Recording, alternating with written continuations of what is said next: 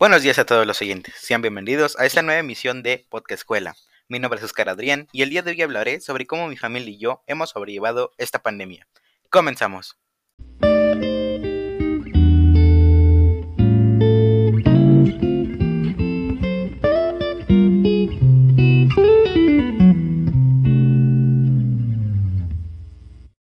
El día 27 de febrero del 2020 se detectó por primera vez en México un caso de SARS-CoV-2, virus que después de extenderse mundialmente paralizó varias actividades que se llevaban a cabo con normalidad anteriormente.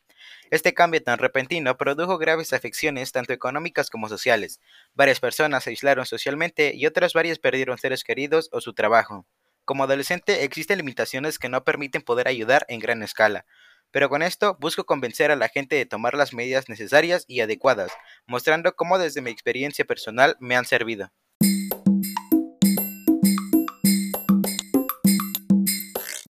Saber qué hacer y mantenerse informados son ayudas muy útiles. Por eso es necesario identificar la información falsa de la verdadera y contrastar diferentes investigaciones. En mi caso fue difícil y hasta un poco estresante por el miedo, pero gracias a que me informé tuve mayor confianza de lo que debía hacer y disipé mis dudas.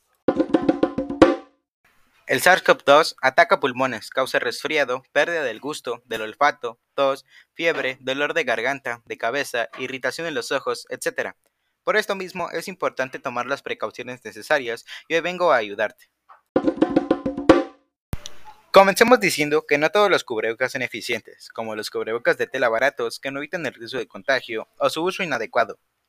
Ejemplos de cubrebocas eficientes son los KN95, que filtran el 95% de las partículas, mascarillas N95, que filtran partículas con electricidad estática, o los KF94, que cumplen con los estándares de Corea del Sur y la FDA, Administración de Drogas y Alimentos. También agregar que estos deben cubrir boca y nariz.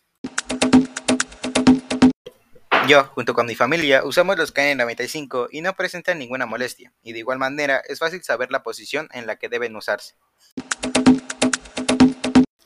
Es importante desinfectar constantemente nuestro cuerpo y los objetos con los que tenemos contacto, ya sea con geles antibacteriales, toallas desinfectantes, aerosoles, etc.